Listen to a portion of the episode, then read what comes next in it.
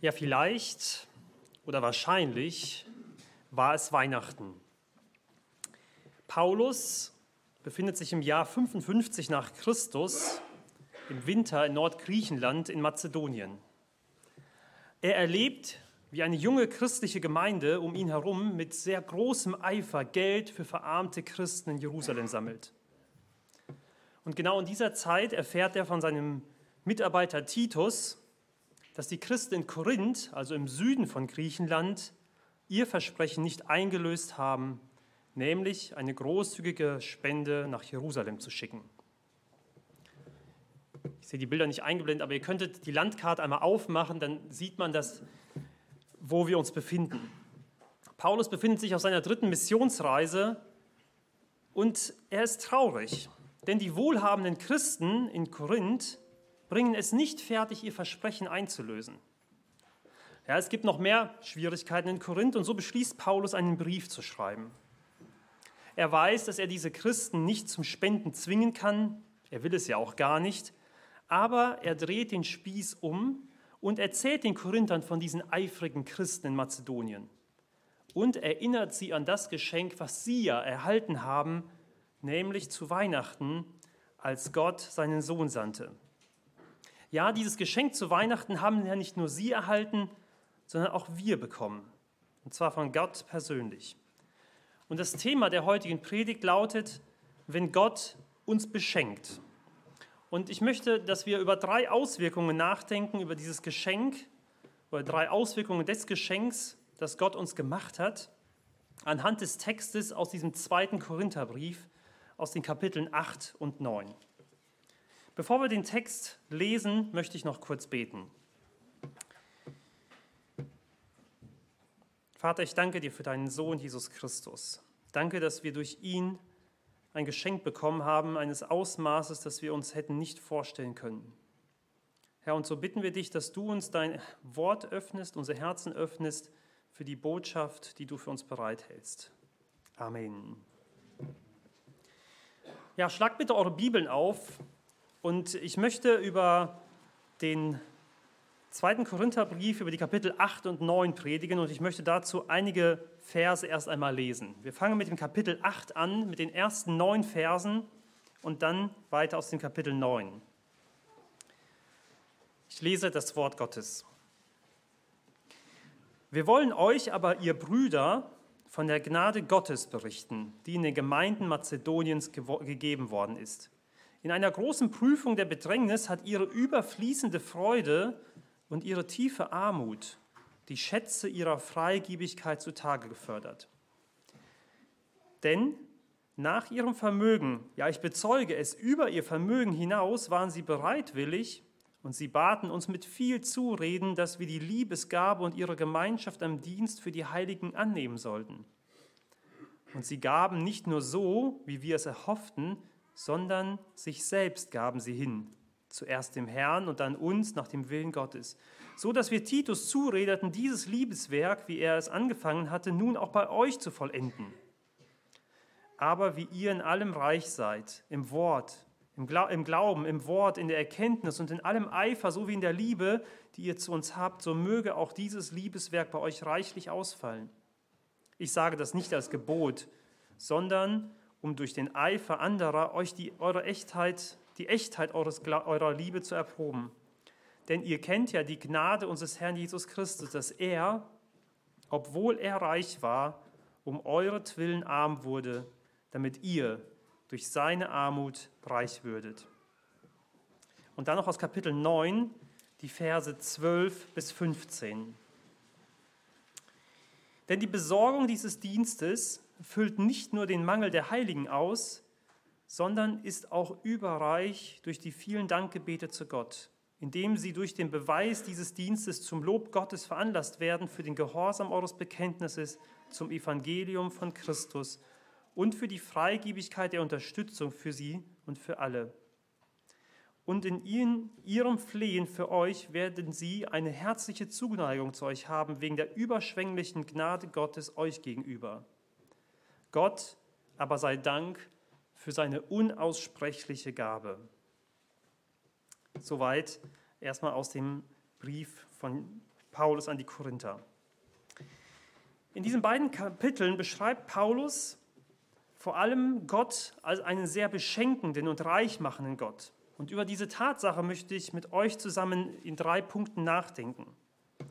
Und zwar ist der erste Punkt, wenn Gott uns beschenkt, dann macht er uns reich. Ich drehe das Geschenk mal so um, dass die Kinder sich das auch später merken können. Wenn Gott uns beschenkt, dann macht er uns reich. Paulus schreibt nämlich im Kapitel 8, Vers 9, denn ihr kennt ja die Gnade unseres Herrn Jesus Christus, dass er, obwohl er reich war, um euretwillen arm wurde, damit ihr durch seine Armut reich würdet. Ein sehr bekannter Vers, ein Vers, der auch oft zu Weihnachten vorgelesen wird. Gott macht uns reich, weil er unendlich viel zu geben hat und weil er uns liebt. Er ist die Quelle allen Reichtums. Wir haben heute, oder viele haben ja gestern etwas geschenkt bekommen. Ein Geschenk bekommen, und dieses Geschenk, Kinder würden ja auch sagen, diese Geschenke machen uns reich, die haben uns irgendwie einen Mehrwert gegeben, die drücken es wahrscheinlich anders aus, aber ein Geschenk zu bekommen, ist ja etwas sehr, sehr Schönes. Aber wenn Gott uns etwas schenkt, also wenn wir Menschen uns schon etwas schenken und uns das etwas Positives abgewinnen lässt, was macht es erst, wenn Gott uns ein Geschenk macht? Was passiert dann? Und ich denke mal, wir sind ja auch so ein bisschen nüchtern geworden, wenn wir so Werbezeitschriften durchschauen, weil wenn uns jemand wirklich etwas schenken möchte, dann glauben wir das ja fast gar nicht. Weil wir bekommen ja jeden Tag gesagt, hier gibt es ein tolles Angebot und du sparst so viel und du sparst so viel, bis wir am Ende diese kleingedruckten Sachen lesen und dann merken, so ganz, ganz geschenkt ist das dann doch nicht. Und bei Gott ist es anders. Gott schenkt uns nicht so ein Smartphone für 1 Euro, wo wir dann 2 Jahre lang einen Vertrag für 30 Euro im Monat bezahlen müssen, sondern wenn Gott uns beschenkt, dann macht er es ohne Hintergedanken. Dann macht er es, um uns wirklich reich zu machen. Er macht uns reich, nicht weil er einfach nur möchte, ja, weil er es auch möchte, aber weil wir auch ohne seine Geschenke sehr, sehr jämmerlich aussehen würden. Gott macht uns reich und dabei sollten wir auf keinen Fall in erster Linie an Geld oder Besitz denken. Denn Gott denkt in einer anderen Dimension. Natürlich hat Gott auch genug Geld und Besitz, um uns auch damit reich machen zu können. Und die Bibel kennt Geschichten, wo Gott Menschen wirklich materiell reich gemacht hat. Aber wenn Gott uns beschenkt, dann macht er uns auf einer ganz anderen Ebene reich. Nämlich, wir haben ja gelesen, Gott wurde arm für uns, um uns dann reich zu machen. Und diese Verknüpfung zwischen der Armut Jesu und unserem Reichtum, der besteht in dem, Gott etwas oder Jesus etwas ganz Bewusstes, auf was ganz Bewusstes verzichtet hat, um es uns zu schenken. Was ist es gewesen? Ich denke, es ist seine Herrlichkeit. Die Herrlichkeit, als Gottes Sohn auf dem Thron im Himmel zu sitzen. Das ist das, was Jesus ausgemacht hat, bevor er auf diese Welt gekommen ist. Er hatte seinen Platz bei Gott, zur Rechten seines Vaters. Und diesen Platz hat er ganz bewusst aufgegeben. Diesen Platz hat er aufgegeben, nicht wie jemand, der einen Job verliert oder der falsch gepokert hat oder irgendwie bettelarm geworden ist, sondern Jesus hat diesen Platz aufgegeben, freiwillig, bewusst. Er hat verzichtet, um diesen Verzicht, um diesen Reichtum mitzunehmen auf diese Erde und sie uns zu geben. Nämlich in Jesu Herrlichkeit mit ihm zusammen einmal auf dem Thron zu sitzen zur Rechten des Vaters. Diesen Reichtum, den Jesus für eine Zeit lang auf sich selbst weggenommen hat, um ihn uns zu geben, nämlich Kinder Gottes zu werden, das ist der wahre Reichtum, mit dem Gott uns beschenkt hat an Weihnachten. Dieses Geschenk macht uns wirklich reich, denn im Garten Eden, als die Menschen zum ersten Mal sündigten, verloren sie einen Teil ihrer Ebenbildlichkeit und Herrlichkeit, in der sie geschaffen wurden.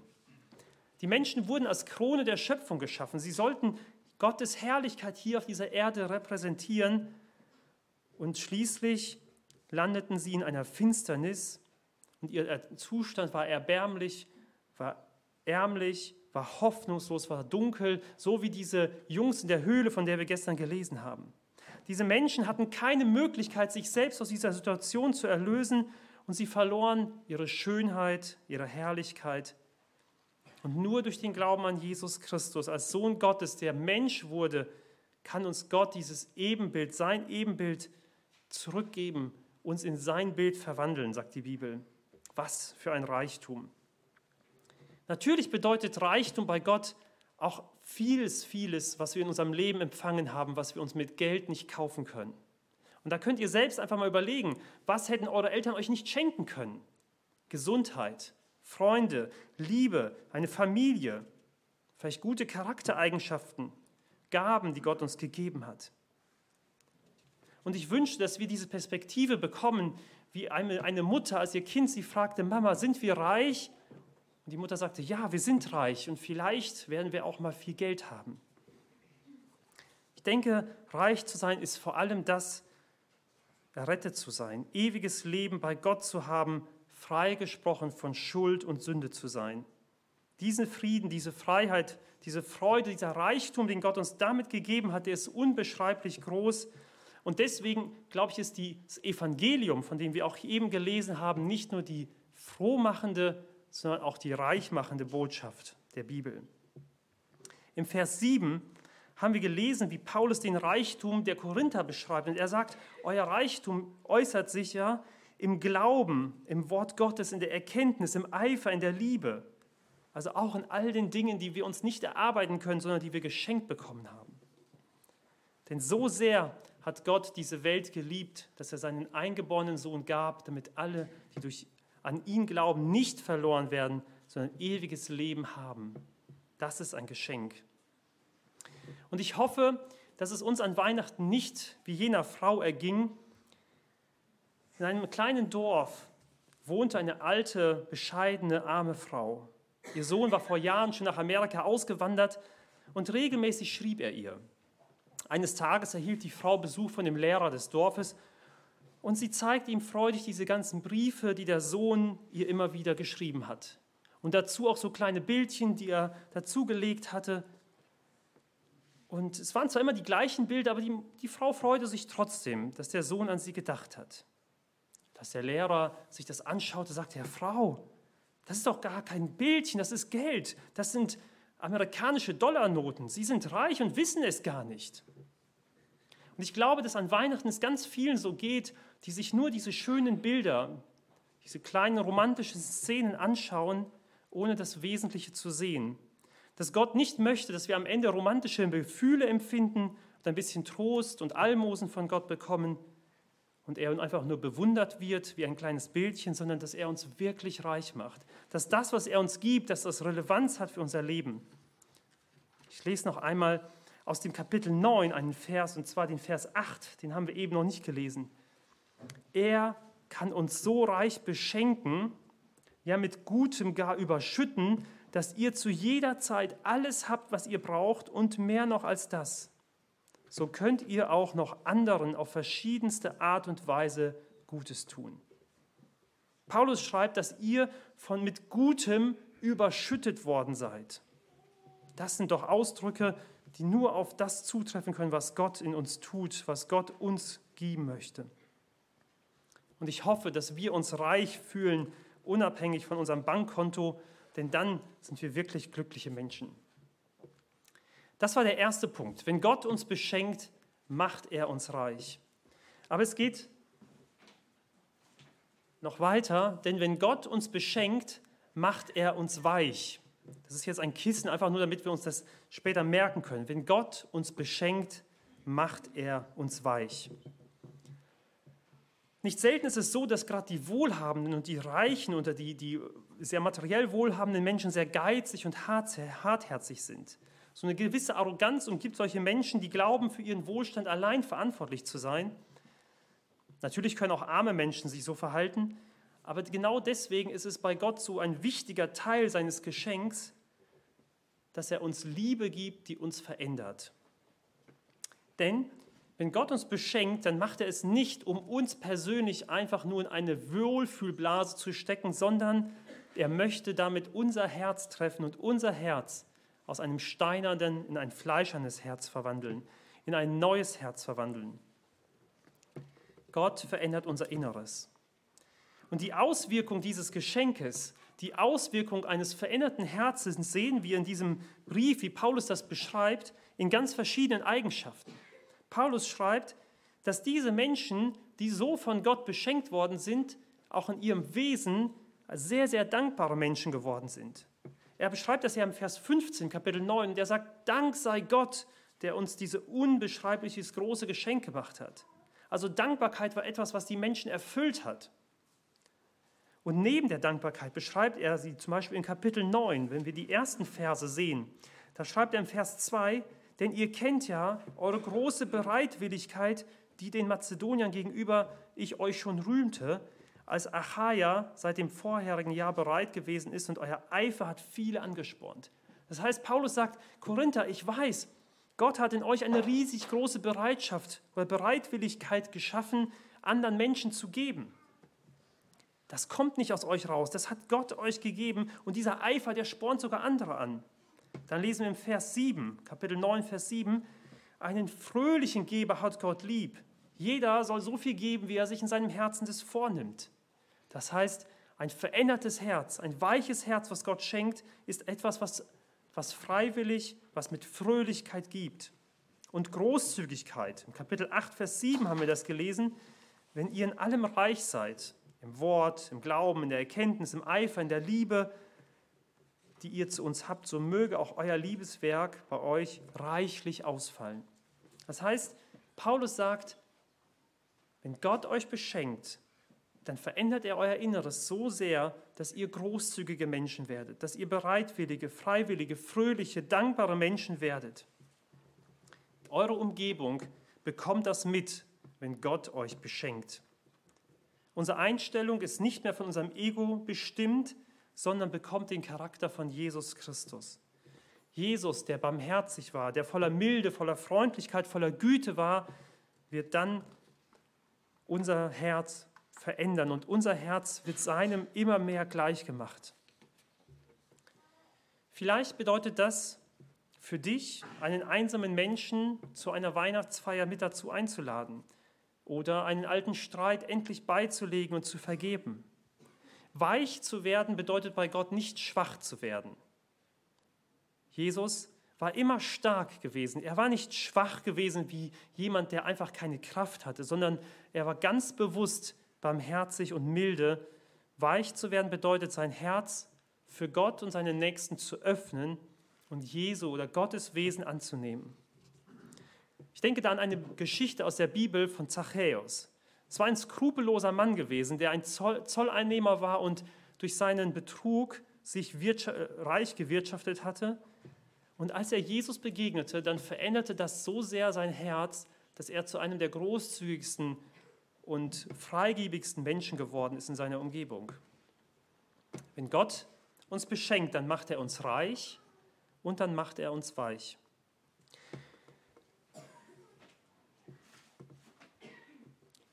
Als dritten und letzten Punkt aus dem Text lesen wir, wenn Gott uns beschenkt, dann geben wir gleich.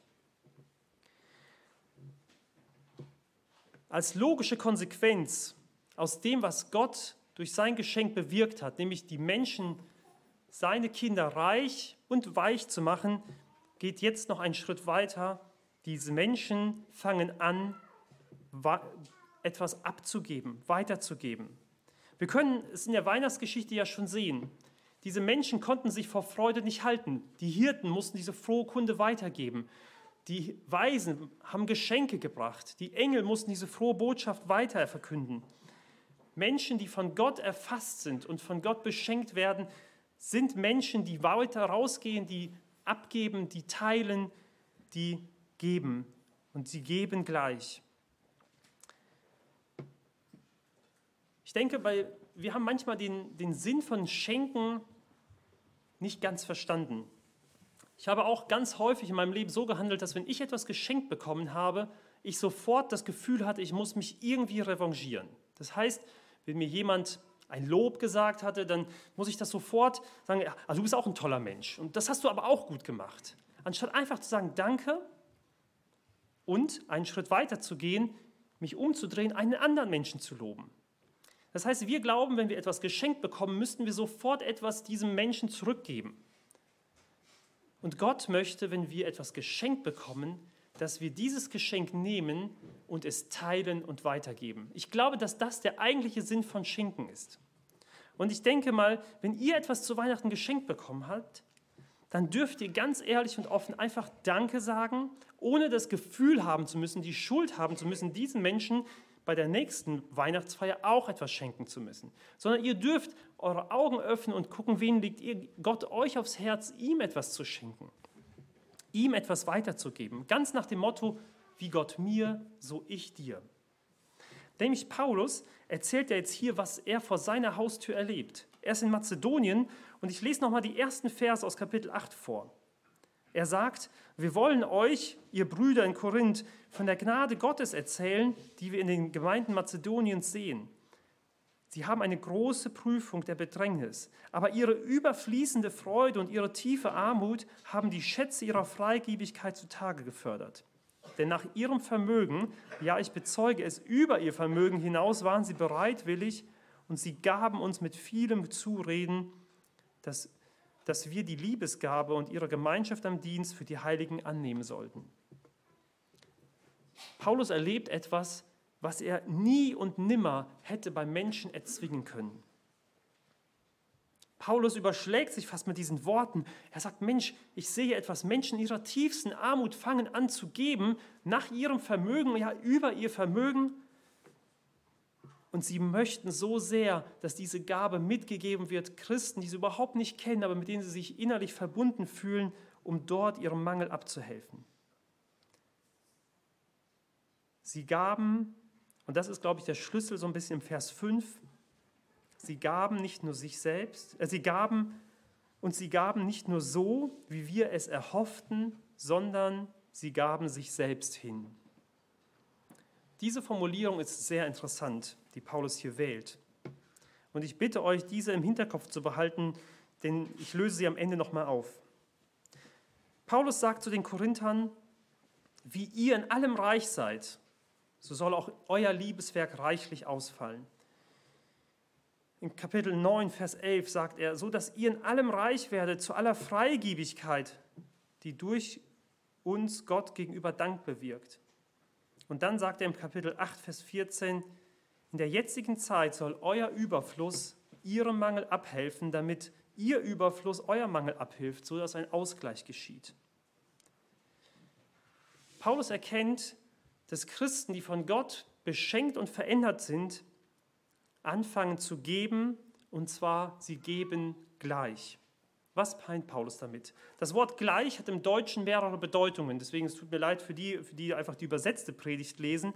Das Wort gleich kann Verschiedenes bedeuten und ich glaube auch, dass Paulus in dieses Wort verschiedene Bedeutungen hineingelegt hat. Zum einen bedeutet das Wort gleich zu geben, so zu geben, wie Gott gegeben hat, nämlich identisch zu geben. Gott ist das Vorbild in unserem Geben. Gott gab großzügig, Gott gab aus Liebe, Gott gab freiwillig und das darf auch unser Ansporn sein. Und wir werden Gott oder Menschen etwas geben können, genauso aus der Perspektive wie Gott es tat, nämlich nicht in primärer Hinsicht einfach nur Geld, sondern Gott gibt dem Menschen das, was er wirklich braucht. Und in vielen Fällen bedeutet es, vielleicht jemanden zu segnen, für jemanden zu beten, jemanden zu ermutigen, ein offenes Auge zu haben, meine Gaben für ihn einzusetzen, vielleicht aber auch jemanden persönlich finanziell zu unterstützen, einen Missionar zum Beispiel, einen Kranken zu besuchen oder auch einfach ja, einen Teil von meinem Reichtum, den Gott mir gegeben hat, mit anderen zu teilen. Und ich denke mal, wenn das die Perspektive wäre, die wir auch auf Weihnachten haben, dann würde weniger Stress und mehr Segen aus dieser Zeit hervorgehen. Denn Gott gibt und wir dürfen in seinen Gedanken mitgeben. Wir dürfen so geben, wie Gott gibt. Gleich bedeutet aber auch ausgeglichen. Paulus sagt, diese Menschen, die ihr Korinther, ihr wohlhabenden Christen, ihr dürft heute aus eurem Überfluss den Christen in Jerusalem geben, denn irgendwann kommt die Zeit, da kann das andersrum passieren. Ich glaube, es ist schön, dass wir unseren Kindern großzügige Geschenke geben können. Und Deutsche geben ja dafür Hunderte von Euros jedes Jahr aus.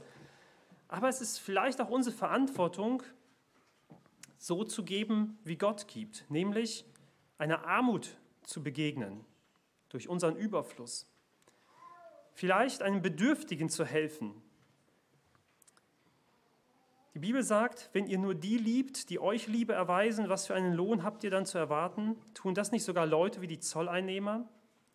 Und wenn ihr nur zu euren Brüdern freundlich seid, tut ihr damit was Besonderes? Tun das nicht sogar die Heiden, die Gott nicht kennen? So sollt auch ihr vollkommen sein, wie euer Vater im Himmel vollkommen ist. Paulus weist darauf hin, dass Christen durch ihr verändertes Herz auch dazu beitragen können, dass es vor allem unter Christen, aber ich denke mal auch weltweit, ein gewisser Ausgleich entstehen darf. Und den dritten Aspekt, den Paulus mit gleich meint, kann auch bedeuten, ich tue es sofort. Gleich kann im Deutschen bedeuten, ich tue es jetzt sofort. Ich denke, gute Vorsätze, wie die Korinther sie hatten, sind wichtig, aber leider auch nichtig, wenn sie nicht zügig in die Tat umgesetzt werden. Paulus weist die Korinther darauf hin, ihr habt euch das ja schon lange vorgenommen und ich habe eigentlich schon mit dem Eifer, mit dem ihr mir versprochen habt, was zu geben, andere beeindruckt, indem ich ja ihnen erzählt habe, wie eifrig ihr sammelt. Und jetzt tut es doch. Setzt das in die Tat um, was ihr euch vorgenommen habt, tut es sofort. Paulus sah, wie die Mazedonier mit einem so eifrigen Herzen gegeben haben, wie er es nicht erwartet hat. Sie haben nicht gewartet, bis ihr Gehalt erhöht wurde, bis das Häuschen abbezahlt war. Und ich denke mal, auch wir dürfen mit der Anwendung auch aus dieser Predigt loslegen, indem wir nicht warten, bis vielleicht nächstes Jahr oder bis sich bei uns irgendwelche Umstände verändern. Wenn Gott unser Herz beschenkt und unser Herz verändert, dann dürfen wir sofort und gleich geben. Vielleicht bedeutet es, jemanden heute schon anzusprechen, heute schon einzuladen, heute schon jemanden ins Gebet mit einzunehmen oder auch heute schon einen Dauerauftrag auszufüllen. Warum nicht schon gleich damit anfangen? Wenn Gott uns beschenkt, dann passiert eine ganze Menge. Seine Gabe ist so unaussprechlich groß, auch gut und notwendig. Und durch sein Geschenk werden wir reich, werden wir weich und geben gleich. Paulus war davon überzeugt und deshalb verfasste er diesen Brief für die Christen damals und auch uns heute. Und ich möchte zum Schluss kommen. Wir haben über die Auswirkungen dieses Geschenkes gesprochen, aber Kinder, kann uns jemand sagen, was das Geschenk eigentlich ist? Was wäre denn das Geschenk, wenn wir das auspacken würden? Was ist das Geschenk, das Gott uns gegeben hat, das uns reich und weich und gleich macht?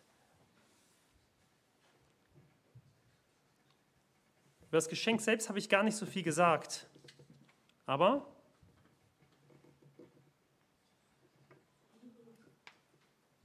ja, es ist letztendlich Jesus selbst, ne? Das Geschenk, das Gott uns gemacht hat, ist ja Jesus selbst. Das haben wir jetzt auch an Weihnachten schon ein paar Mal gehört. Jesus selbst ist uns geschenkt worden. Und wenn wir Jesus haben, dann sind wir reich. Und dann werden wir weich und dann geben wir gleich. Römer 8, Vers 32 fasst das so gut zusammen. Also Gott selbst, der seinen eigenen Sohn nicht verschont hat, sondern hat ihn für uns alle dahingegeben, wie sollte er uns mit ihm nicht auch alles schenken? In Jesus ist uns die volle Fülle geschenkt worden. Und in diesem Sinne dürfen wir uns an Weihnachten wirklich reich beschenken lassen. Denn die höchste Form des Schenkens ist nicht ein Teil von sich selbst zu geben, sondern ist, sich selbst zu geben. Wie wir es im Vers 5 gelesen haben und ich gesagt habe, behaltet euch im Hinterkopf, die Christen waren bereit, nicht nur etwas von sich abzugeben, sondern sich selbst zu geben. Und das ist doch ein wunderbares Bild auf das, was Gott getan hat. Er hat sich selbst uns geschenkt. Ich möchte die Predigt jetzt abschließen und ganz zum Schluss eine kleine Geschichte noch erzählen. Ein kleiner Junge schenkte seiner Lehrerin eine sehr kostbare und teure Muschel. Die Lehrerin bedankte sich dafür und fragte: Junge, wo hast du diese teure, wertvolle Muschel her? Der Junge sagte: Ich habe sie am anderen Ende der Insel gefunden, dort, wo es ganz steile Klippen gibt, die steil abfallen, und dort werden manchmal diese wunderschönen Muscheln angespült. Junge, das ist wirklich nett, dass du mir dieses Geschenk gemacht hast, sagte die Lehrerin und drückte den Jungen. Aber du hättest doch den weiten und gefährlichen Weg nicht für mich machen müssen. Der Junge überlegte einen Moment und sagte dann: Aber der weite und gefährliche Weg ist doch auch ein Teil meines Geschenkes. So ist es bei Jesus. Der Weg auf diese Erde, der weit und gefährlich war, ist auch ein Teil seines Geschenkes an uns. Seine bewusste und freiwillige Armut hat uns reich gemacht. Halleluja. Amen.